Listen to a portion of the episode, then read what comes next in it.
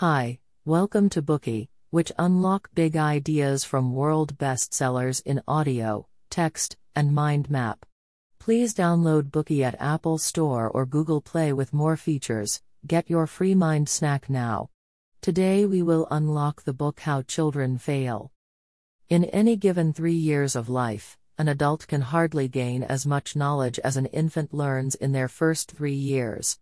But why do these infants seem to lose their extraordinary ability to learn as they grow up? What exactly kills children's ability to learn?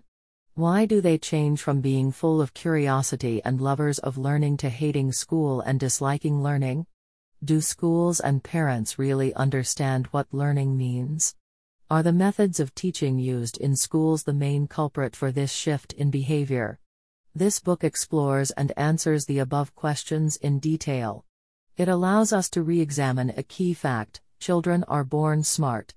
Instead of trying to make them smarter, schools and parents should focus on not making them stupid.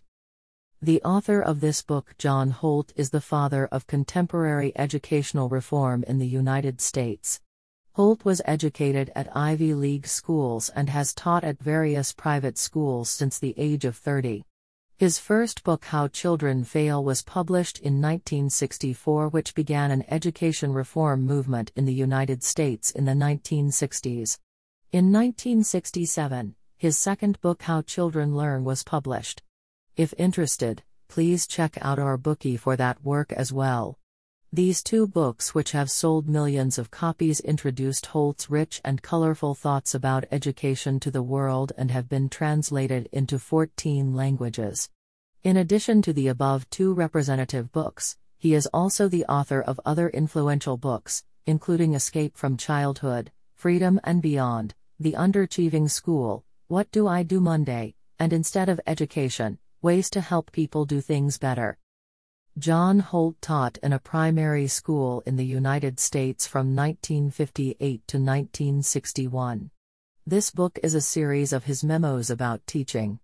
Since its publication in 1964, Holt has often stressed that in essence, the book is about how teachers fail.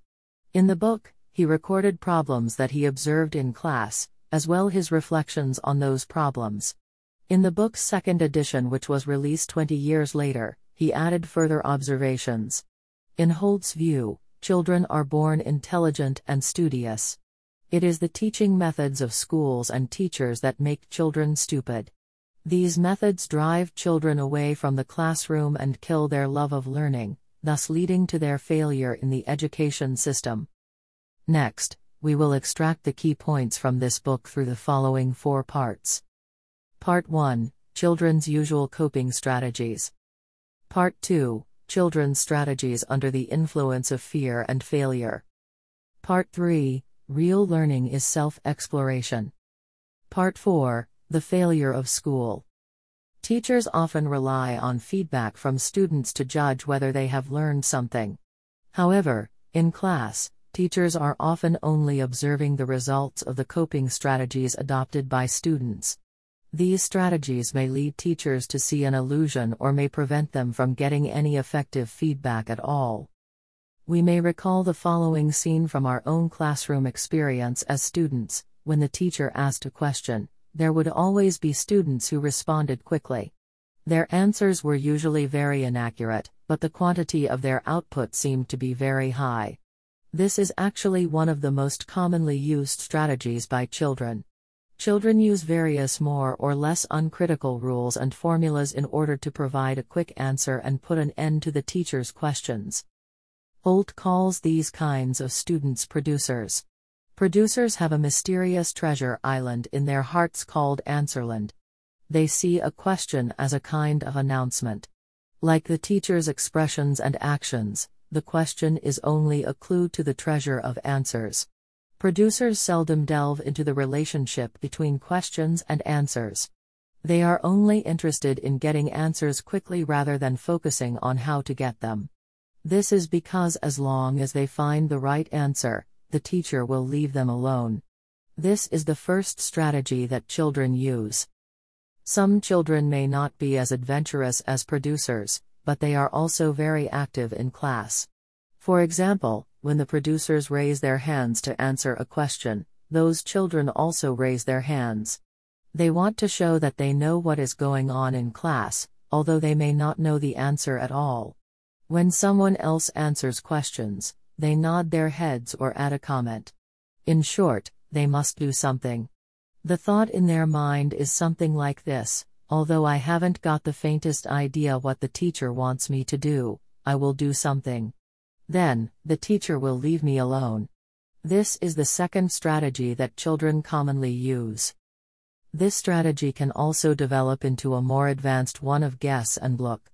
When the teacher calls on a student using this strategy to answer a question, the child will try to make guesses while scrutinizing the teacher's face to see whether they are on the right track or not. While producers and children who must do something at least have a positive attitude, there are some children who choose a more negative strategy, which is silence.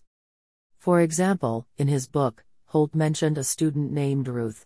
The teacher asked one question after another, and Ruth responded with silence. The teacher had to think of a question that was easier and more simplified than the last, until he finally found one that couldn't be easier. But no matter what question he asked, Ruth remained silent. In the end, the teacher answered his own question. In this process, Ruth did not learn how to solve the problem. She was just testing the teacher's patience and waiting for him to tell her the answer. Children like Ruth who choose silence do not care about the purpose of the teacher's questions and how to solve the problems. They just worry about others laughing at their wrong answers, so they choose the safest way, which is saying nothing, guessing nothing, asking no questions, and remaining silent. At the same time, this strategy has an unexpected advantage. Children who would have laughed at their wrong answers admire their silence. This is very conducive to gaining recognition among students. This safe strategy is also very popular with students. Alright, that's it for part 1. We discussed some of children's favorite tricks for coping with teachers' questions.